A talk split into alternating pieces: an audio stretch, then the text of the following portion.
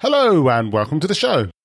I'm your host, Jason Knight, and on each episode of this podcast, I'll be having inspiring conversations with passionate product people.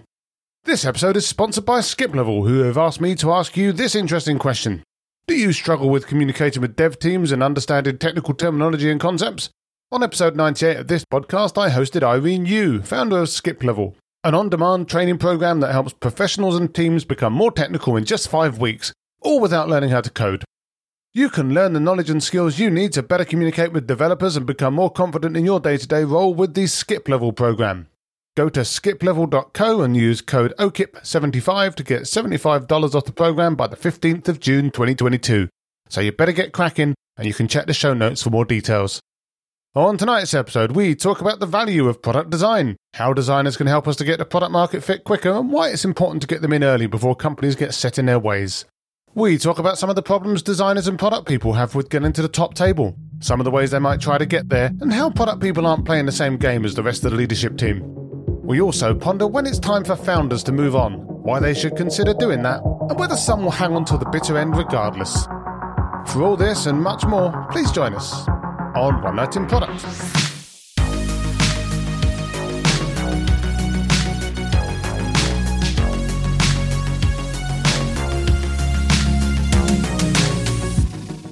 So, my guest tonight is Andy Budd.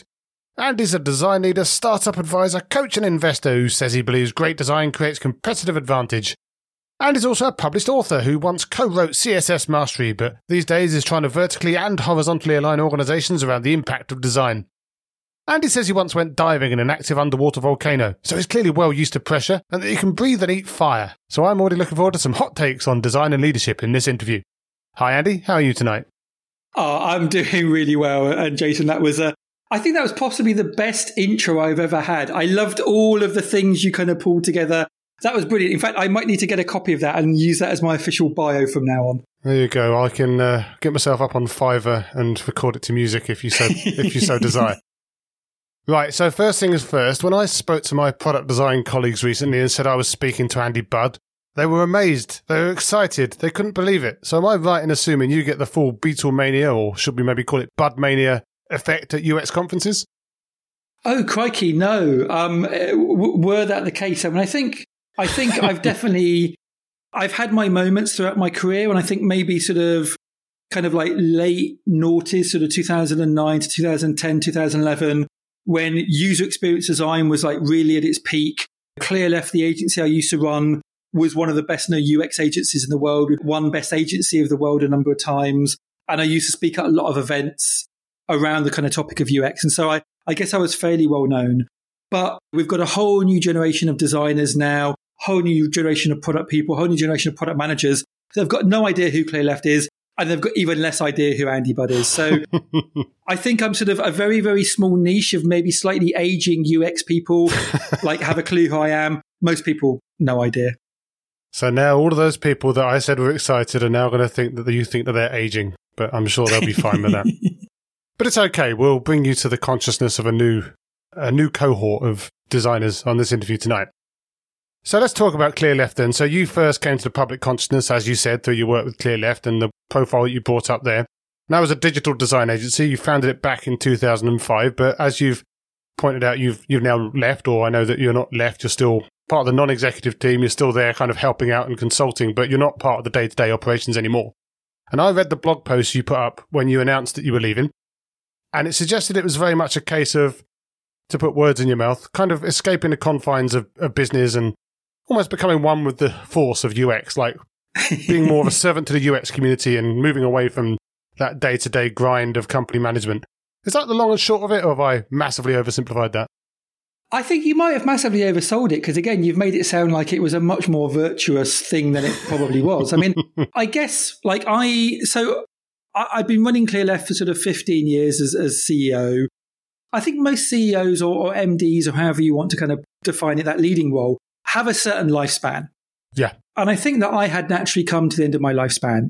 I think the first five years in, in any role, but particularly running a company, is exciting. You're, you're getting the band together. You're solving all these problems and they're the first time you've ever solved these problems. It's really exciting. I think the next five years, it's a sort of a time of sort of consolidation. You're, you're optimizing, you're improving your, you're making things efficient. I think my last five years, not just mine, but I think a lot of people's last five years in, in, a, in a big role like that, things start to become repetitive to some extent. Yeah. You're on your 50th pitch, you're on your 20th or, or 200th proposal, your 20th conference. And so I think I started looking ahead and, and it started looking very samey. And so my goal was either like to keep myself interested, we should grow the business. And, um, you know, that was one option. But it was also a slightly selfish option because it was a desire to grow purely to meet the founder's ego.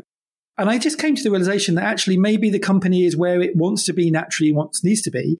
And actually, me trying to kind of get things moving and, and growing bigger was selfish and not really benefiting the the team and, and where they were. So I guess I came to the realization that if I wanted to do new things, rather than having Clearleft be the vehicle to do new things, I could actually let Clearleft go its own path and I could I could go off and explore other areas and wouldn't be dabbling. I think the other thing is I, I've always sort of had this philosophy of well, I've had this philosophy of, of of as a leader, I think leaders should try and make themselves redundant.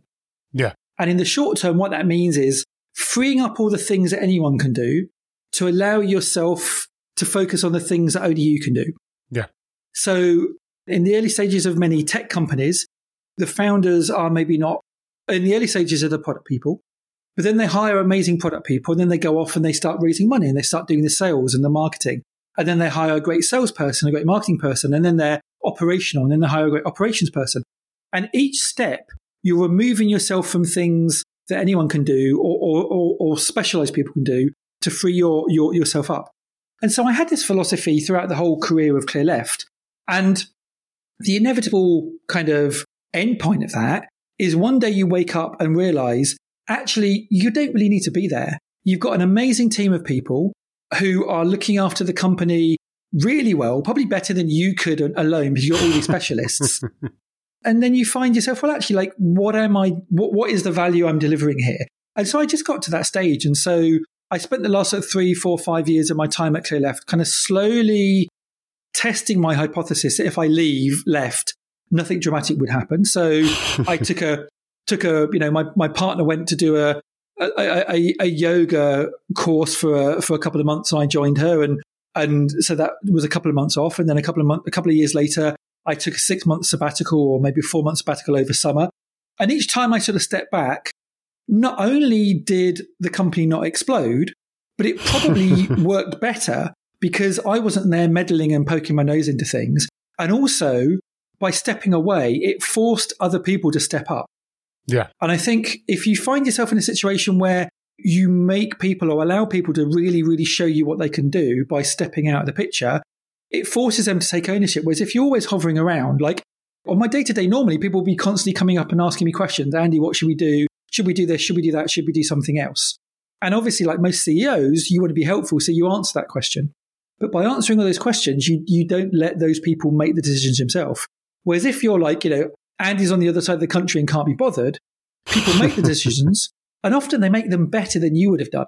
Yeah. And, you know, I'm incredibly proud of my team because I look at my team and it's like, hey, you know, I helped build this team, but they are making better, smarter decisions than, than I probably ever would. And so I feel really, really vindicated that it was the, the right decision and the right time and, you know, allowing other people to, to be part of that journey.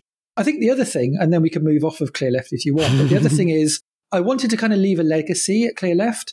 And the best way of leaving a legacy that it goes on beyond you. Yeah. I would love to be in a position that the company's still going in 5, 10, 20, 30 years and isn't reliant on me to do that. Mm-hmm. You know, it would be great if it became a some, something other than me. And so I took it through the first part of its journey, but I think it's open to other people now to, to, to navigate the next however many years. And bon voyage to them and everyone that sails with them. But it's fair to say that not all founders are prepared to take that leap that you took to make themselves redundant, move on, bog off and go and do something else and let everyone else take over the company and take their creation on. And obviously, a lot of that could be down to ego, or maybe they just don't trust anyone else because they just think that they're the only people that run this. But what's your advice to such a founder who's maybe maybe overstayed their welcome just a little bit and maybe hadn't seen that? Like, is there kind of a I don't know, almost like a test or a a set of benchmarks that founders can use or signals that they can look for to basically point out to themselves that it's really time to move on? Or do you think that this is something that certain founders will just always have a like a, a cloth ear that means that they'll never get to that? I mean, I think it's not just limited founders, but I think everybody has to have a high EQ.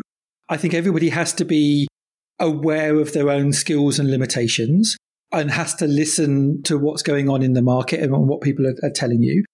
I think most people, when they join a company, like there's a period of time when they're at their best. You know, you might be an amazing designer or developer to get a company off the ground, but that might not mean you've got the skills necessary to run a five or 10 person team or a 50 or 500 person team. And being aware of what you're good at, not presupposing that you should be great at all parts of that journey, but understanding what you enjoy and what gives you energy and what you're good at, I think is really important. Typically, you tend to find in more traditional companies where the CEO isn't the founder, CEOs have a kind of like a five year kind of lifespan. Yeah. And actually, you want to constantly be bringing new blood in to have different ideas, you know, because quite often you get quite settled and quite overly comfortable otherwise. I think founders, in my experience, often 10 years is a, is a really good sort of time frame because over 10 years you can grow and, uh, and scale a business. But after 10 years, you know, you particularly if, if you're looking at startups, startup founders might be the great person, you know, great to get you to that sort of well, who knows? You know, you might be a great person to get product market fit. You might be a great person to get Series A, Series B. Yeah. You might even be a great leader to kind of take you all the way up to IPO. But that doesn't necessarily mean you're the right person. You know, you might be the right person to manage a hundred person company. You might be an absolute disaster for managing a thousand person company.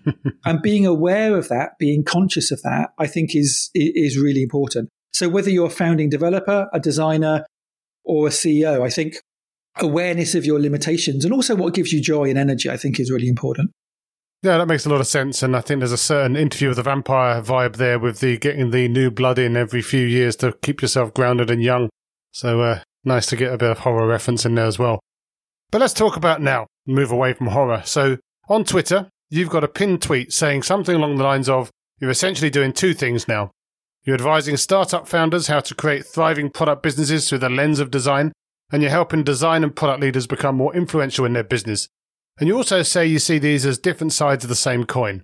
Now, I might say that that coin is somewhat unfairly weighted in some startups, and I hear and see a lot of chat around about how design and frankly product management as well don't really get a good seat at the table. So what's it like out there with those companies that you're advising and some of the people you're coming across? Some of these founders that maybe haven't even started thinking about design yet. I think all these things are gradations to some extent. I mean, one of the reasons I started Clearleft was because I, you know, I, I generally, and why I speak at conferences and why I write books and stuff is because I genuinely believe in the power of design.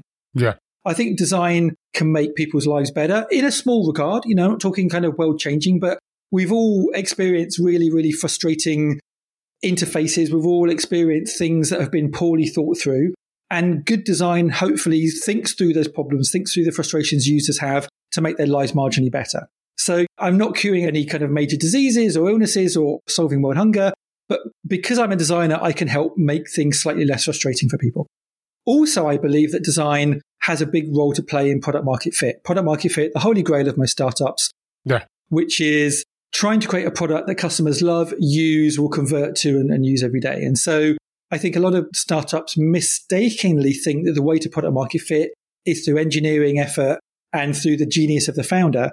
But I think there's a process. You know, there's a really, really well tried and tested process that includes research, includes customer development, it includes coming up with a range of different ideas to solve a particular problem rather than just jumping to the first one that looks the most credible. It involves often trying out a number of different ways to solve that problem and then deploying the, the one that you have the most confidence in, and then obviously seeing how it performs in the market and iterating. And I think by engaging designers at an early stage, companies can shortcut a lot of missteps, cul-de-sacs, kind of, you know, brick walls, and that can save everyone a lot of time and a lot of hassle. And you can get to product market fit faster, you scale faster, and you can start delivering value faster. So I'm a big proponent of that. And so my journey at Clearleft was trying to teach that mantra to business owners. Back in the day when we founded Clearleft, we were the first UX agency in the UK. People hadn't heard of UX before. People were just the state of art of design back in the day was make a pretty picture on Photoshop, make a bunch of pages that look r- roughly similar. And so we were talking about how to do some of this stuff, which, you know, has later been divided into custom development and research and yada, yada, yada. And I, I would argue that we were very successful. I would argue that going from nothing in sort of 2005 to maybe reaching peak UX somewhere between 2009 and 2012, now that process has become so natural and normal that actually the term UX has become meaningless because before it was used as a term to differentiate from the bad way of doing things to the good way of doing things. Now, because everyone does things to a certain level in the same way, it doesn't really make sense to even use that term anymore because we're all largely sort of following that same philosophy. And I've seen designers in the corporate world really thrive. You know, I've seen, if I look back five, six, seven, eight years ago, most of my friends were in small design teams. The design work, the really interesting design work was being outsourced to agencies. Now I'm seeing design teams grow. I'm seeing a large number of designers and practitioners turned into design leaders. This is why I started leading design, the conference, and also the community, because suddenly, five, six, seven years ago, we were having all these new teams blowing up, and people leading those teams have never led before. And, and now they're leading teams of 5, 10, 50, 100, 200. We're seeing people with titles like VP of Design, Chief Design Officer. While, you know, I would definitely say that design has now has in many places earned its seat at the table. I think in many places that seat is still a high chair. I think the, the executives don't fully appreciate the value that design can bring. I think often they say they do, but there's a classic quote around don't tell me what you value, show me your budget and I'll tell you what you value. And I think still, if you look at teams, design teams are usually under resourced when it comes to engineering or product or marketing, particularly, or sales, yeah. or pretty much any other team. But I think largely that battle, if it's not been won, has at least been with existing teams is going in the right direction.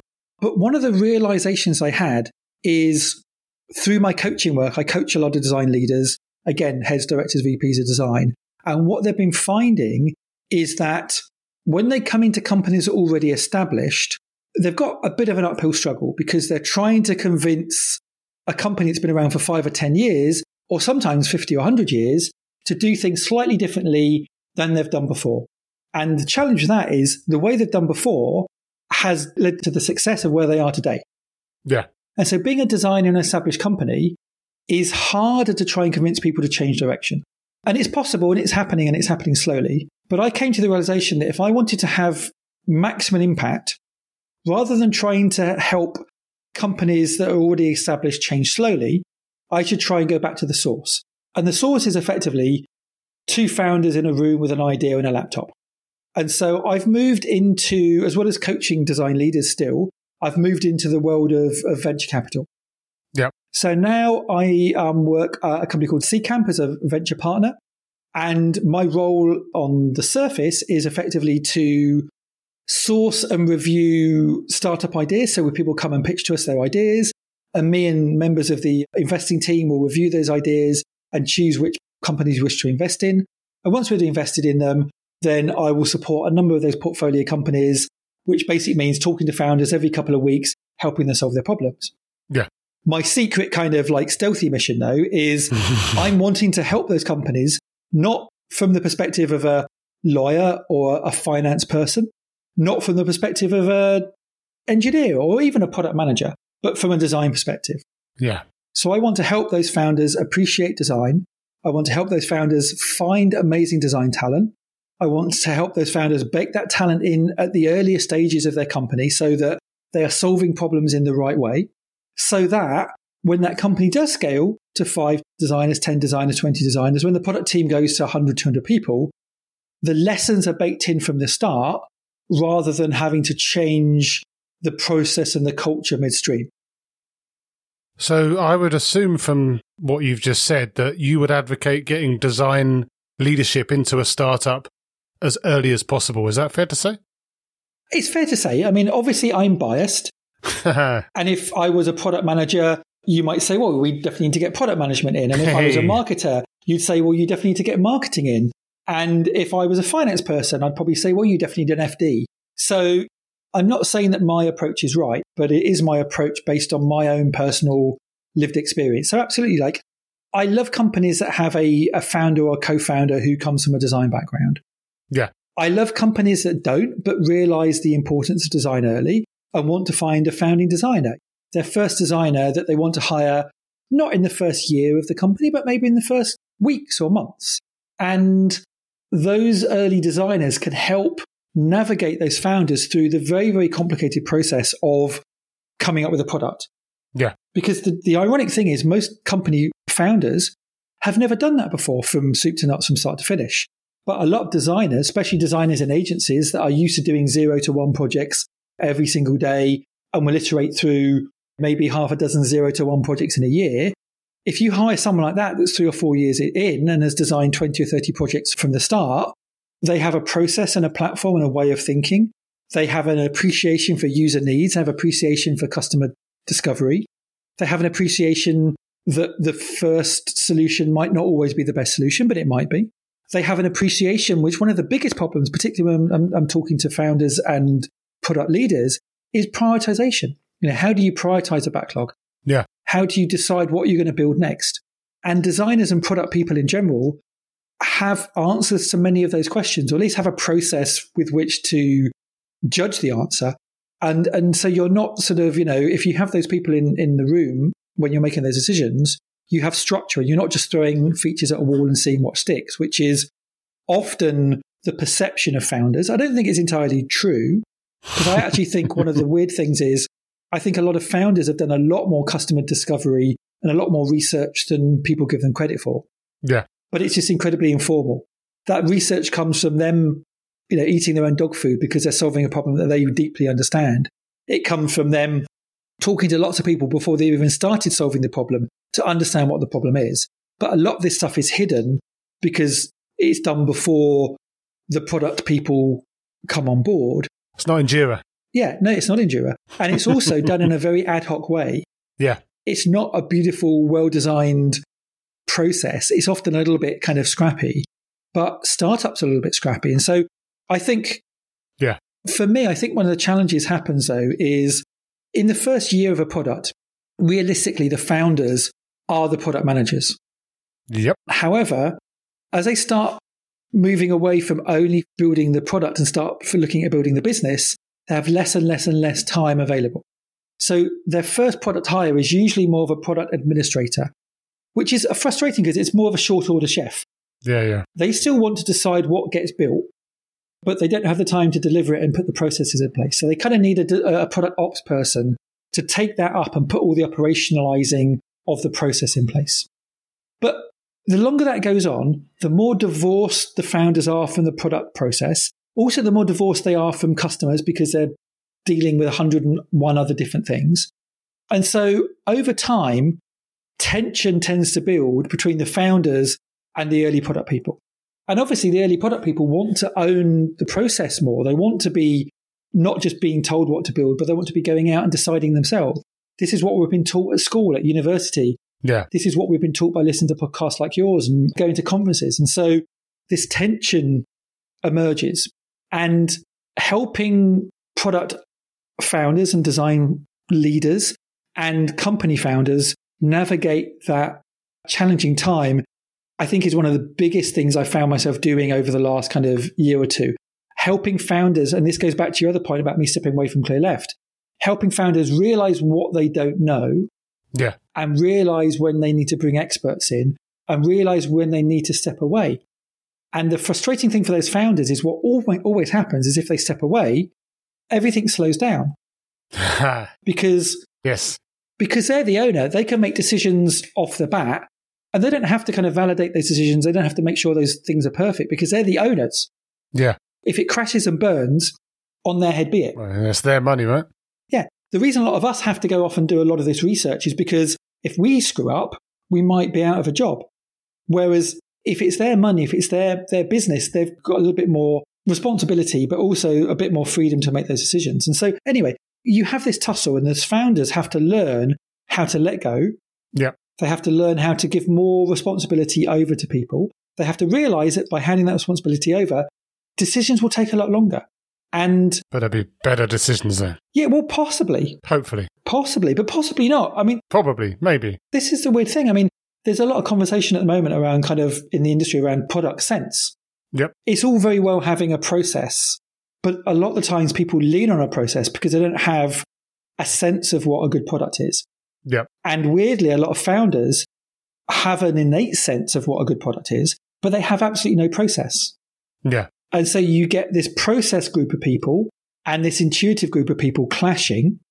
And because the intuitive group of people also, at the end of the day, can hire and fire people, that clash can often become very, very challenging. And actually, I think the reality is you need people in the middle, particularly in early stage. Later stage, very process driven.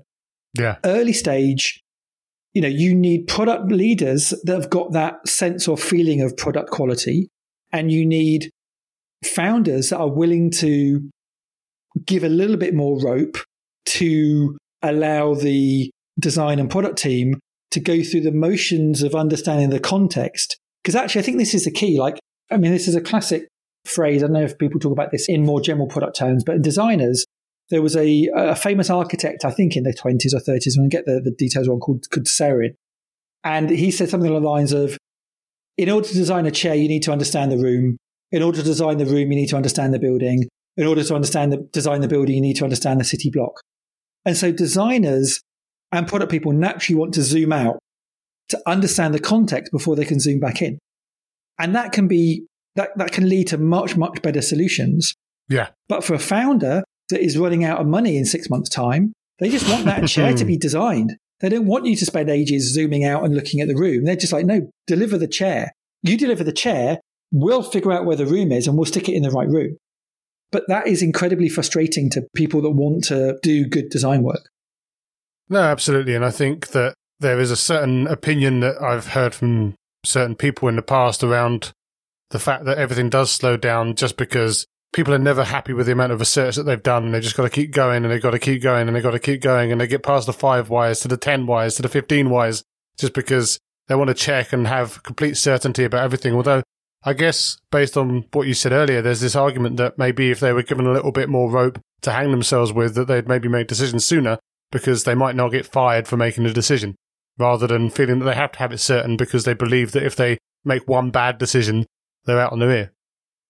And, and there's a sweet spot. You know, I think most companies need to put a little bit more thought and do a little bit more research than they currently do. But I also think most designers need to realize that they can probably deliver 80% of the solution. Yep. Which is a really, really high level of the solution by doing a little bit less. And if both parties can come together, then you find this sort of optimal sweet spot. The challenge is that in that situation, there are a group of people that have the power and a group of people that don't have the power. So power dynamics come into play. And it's these power dynamics and get incredibly frustrating. No, absolutely.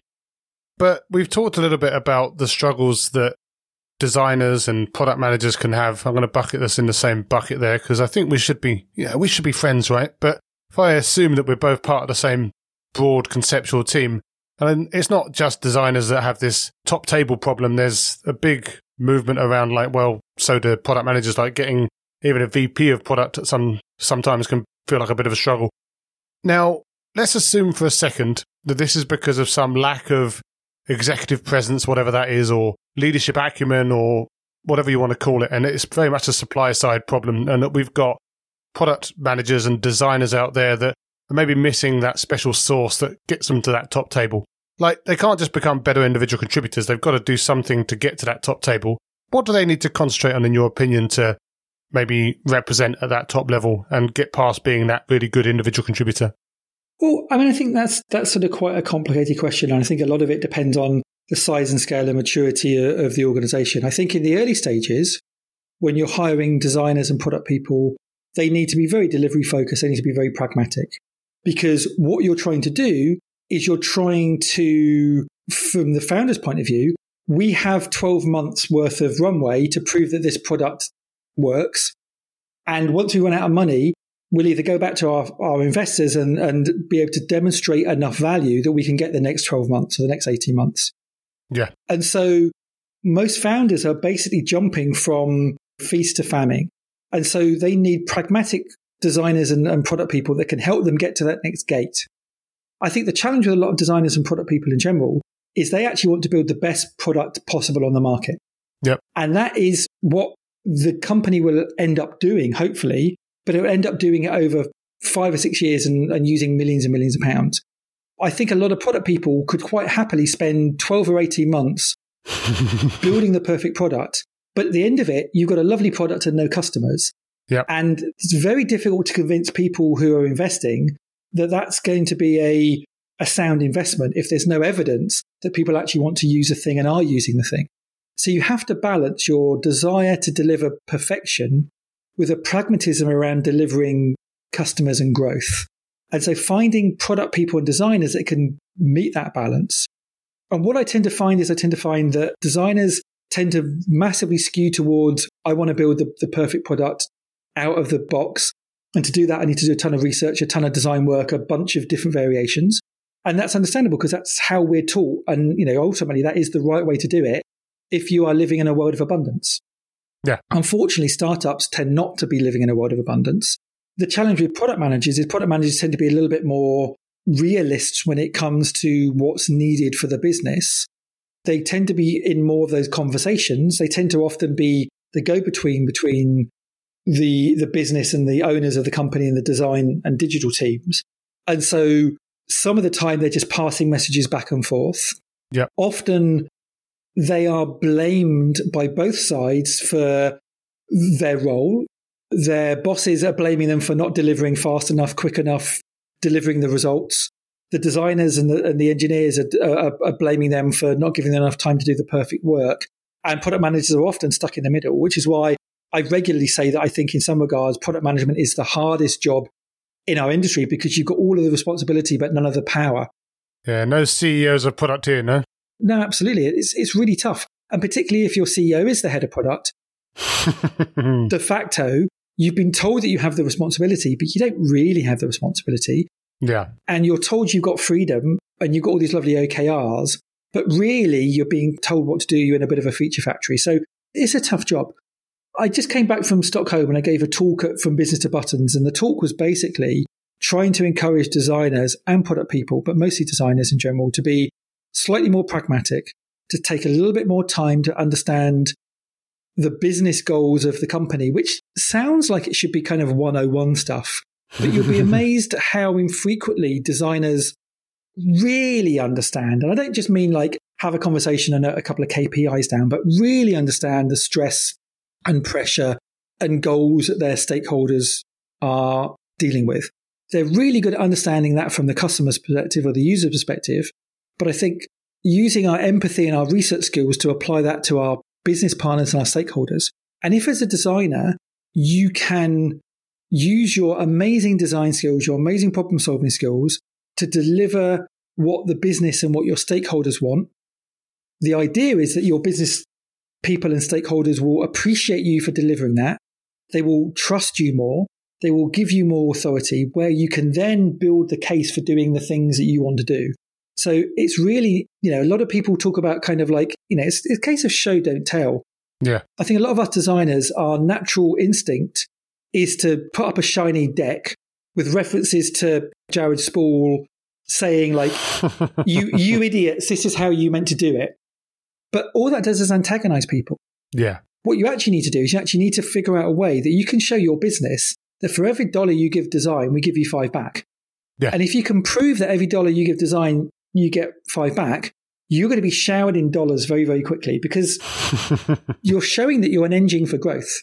Yeah. And once you've been given that growth, then you can start on the side building a case for research, building a case for good customer discovery, building a case for quality, for working down your design and UX debt, all of those good things which you know are important. But again, things like debt, like we talk about UX debt, we talk about engineering debt. I think a lot of teams want to and expect to be working constantly at zero debt. Their goal often is to is to optimize for zero debt. But the whole concept of debt is it's stuff that we borrow now to pay down later. Yeah. And we borrow it now and pay down it later because we don't have the time and the runway to pay it off immediately. So we're growing the business, we're growing customers, we're getting money, then we're using that money in six months or nine months' time to pay down some of the debt that we spent, you know, a year before. We just need to realize that. Yeah, so to paraphrase or sum up, and it's something that I've definitely been thinking about and tweeting about from time to time, it's about dialing back the idealism, not just reading books at people and saying this is the way that things should be or blog posts or whatnot. Realizing that you work for a business because you do, and that business has its own goals and its own problems. And being as pragmatic as possible to make sure that whilst you do have these ideals and you do want to get where you're going and you want to get there the best way possible, that you may have to take on a little bit of tech debt, a little bit of product debt, a little bit of design debt, even a little bit of organizational debt just to get stuff done so that you've actually got a platform to move on to the future and hopefully do all of those things that you wanted to do once you've actually built that bedrock to go from. And I, and I think also another way of looking at it is I think a lot of designers and product people think they're playing a series of games of chess. And in chess, the way you win is to be better than the opponent. Yep. And as long as you're better than the opponent, you can win every single time. So I think a lot of designers go into the into the, the process thinking we're just playing three or four long games of chess, and after we've beaten all of the opponents, then we'll win. Yep. And the reality is, actually, it's more like a series of hands of poker, and you're playing dozens and dozens and dozens of hands in a game, and you're playing dozens of games in a tournament. And actually, you're not trying to win every hand. What you're trying to do is you're trying to minimize your losses of bad hands. You're trying to maximize the gains of good hands. And the reality is actually you can have a run of losses of 10 or 20 hands. Yep. But if you play the right hand right, you can, you can clean up. And so I think most businesses are playing poker. Most product teams are playing chess. And it's this understanding that actually the game you're playing is poker. And it doesn't matter if this particular game wins because you've got another hand and another hand and another hand. And you're not optimizing for reducing loss or reducing sort of um, waste, you're trying to maximize the upside. And I think that's the key. Founders are trying to maximize the upside. Product teams are often trying to minimize the financial downside. The difficulty there is they're also trying to minimize the downside on users. And we do have to remember that any game of poker, particularly if we're playing with users, data, emotion, attention, whatever, has a negative effect on users. So I also understand why designers, particularly, don't want to play so many lost hands of poker because it has an effect on customers. But it's balancing the two that is important. No, absolutely. And what's one piece of advice you would give to maybe a struggling designer in a company that doesn't quite see their worth? Maybe they are working in a feature factory. Maybe they are just being seen as pixel pushers or people that do colouring in, as you've memorably put it before. They want to be seen as true strategic partners for the rest of business, value creators, that $5 for the $1 or £5 for the £1, depending on your exchange rate what can they do? Like one first step of which I'm sure there could be many, but like one piece of advice to help that designer get on the way to be that true strategic partner. Again, I don't know if if there's an easy one piece of advice. I mean, recognize it's a marathon, not a sprint. Yep. Recognize that the work you do is not going to be perfect and get comfortable with imperfection, but knowing when to push and when not to push. Building up your profile by delivering great work and delivering great business results. Build up your relationship with your business partner so they see you as a, a facilitator, not a, a handbrake. And sadly, a lot of product teams see the design team as a handbrake because they're constantly moaning about, we can't do this, we shouldn't do that. And I see a lot of product teams and particularly marketing teams going outside externally to other designers and freelancers because the design team has built itself into a bit of a handbrake. So be a facilitator, not a impeder of progress. But also realize actually like the reality is that, you know, some most restaurants are not Michelin star restaurants. Most restaurants are some kind of short order chef. You can't join McDonald's and then suddenly wake up one day and trying to change McDonald's to be a Michelin star boutique restaurant. So have a level of realism about the companies you're you're going into. Have a level of realism about how much you can change. Realize actually, like, you know, and this is going to sound a bit sad, but like you're probably never going to be doing the level of strategy that you want to be able to do or think you can do because that's just not where the commercial market is. But there are options. If you really feel strongly about the design process, as I do, the best way to implement your vision is not to go and work for another company where you're having to deal with their vision, is to start your own bloody company. Yeah, there you go. So, you know, I want I want to see more designers put their money where their mouth is and say, hey, look, I'm frustrated being told how to do it. I'm going to go and start my business and I'm going to show all of those other people that if you do it this way, it works really well. So start your own company or at the very least move into a company where maybe, you know, go and work in an agency where you're iterating through lots of projects really faster and learning really faster. Like ending up being one, you know, if you're going to join a big tech company and you're one of a 100 designers, you're going to be iterating a tiny part of a bigger product. The other thing to do is like go and become a founding designer. Go and be the first designer through the door. Go and be that designer that helps educate the founders, that sets the culture, that sets the tempo, that builds a product from zero to one. And also, what happens is like, if you're lucky and you pick the right company, or not only picking the right company, but if you use your design skills to turn that company into something valuable, you might find yourself owning one or 2% of a billion dollar business. And if you own one or 2% of a billion dollar business and that business IPOs, you have freedom to do whatever the hell you want. And if you want to set up your idealized next product, if you want to build an amazing team of designers, if you want to be a freelancer, if you want to just sit on an island somewhere making clay pots or painting, whatever it is you want to do, you can do that. So I think being a, and even if that doesn't happen, if you go and start an, if you go and join a, a startup as a founding designer and that company doubles in size every six months, very, very quickly, you're going to be leading a team of two, then a team of four, then a team of eight, then a team of 16. Yeah. And if it all goes well, you're going to have such an accelerated career that it will open up your options. Because ultimately, we are in a seller's market at the moment. Yeah. There is so much demand for designers. Designers can, uh, can increasingly pick and choose where they work and who they work for. If you find yourself in a situation which isn't serving your needs, look elsewhere. That wasn't true 10 years ago. It might not be true in 10 years' time, but at the moment, demand is high. People value design. If your current company isn't working for you, go to another company that is or start your own. Absolutely. Excellent advice. But speaking of what you could do next, what's next for you? Are you planning to do more conference talks? Maybe start up another firm of your own or maybe even write the next version of your CSS book? Oh, I mean, like the CSS book was was great, but I'm well past CSS. That that you know, back to tables now, right? I would love to do a book at some stage in the future, another book. I love speaking at conferences. I'm totally up for speaking at more conferences. Um, you know, we've had a challenging couple of years, the conference world. Yep. I've done a few online events, but I love being in person. I think we're going to see a little bit of a spattering of, of conferences pop up over the next six months. But my hope is, or my expectation is, 2023 and 2024 will be where a, a lot of the old conferences will come out of mothballs and a lot of new exciting conferences will come up. And so, yeah, if any of your listeners want a a hopefully eloquent, opinionated speaker to come and come and speak at their conference later this year or, or early next year, I'd love to do that. And in terms of other things, you know, I'm I'm enjoying coaching design leaders. I'm enjoying using the knowledge that I've gained over the last 20 years of my career to help them solve the problems that they're tackling in bigger companies. And I'm really enjoying helping founders in the VC world build better businesses. So I think for the next couple of years, I'm going to be doing what I'm doing now. But I wouldn't be surprised at some stage I get itchy feet and want to build a team.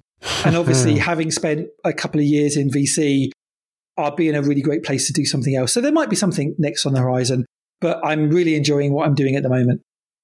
Oh, well, good for you. And watch this space.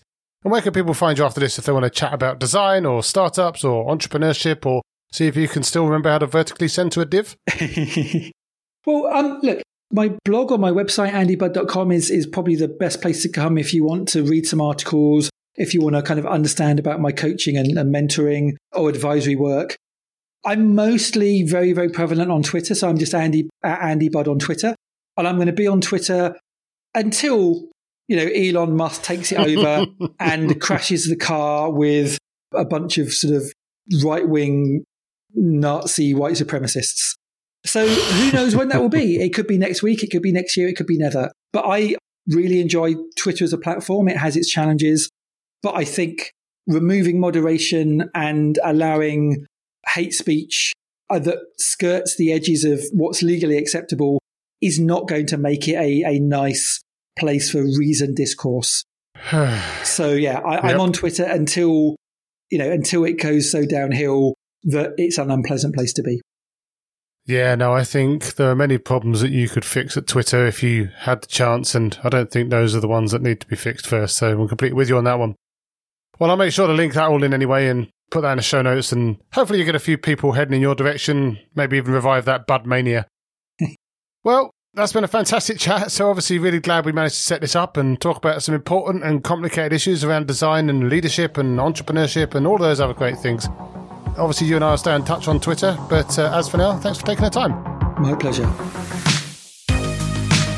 As always, thanks for listening. I hope you found the episode inspiring and insightful. If you did, again, I can only encourage you to pop over to oneknightinproduct.com, check out some of my other fantastic guests, sign up to the mailing list, or subscribe on your favourite podcast app, and make sure you share with your friends so you and they can never miss another episode again. I'll be back soon with another inspiring guest, but as for now, thanks and good night.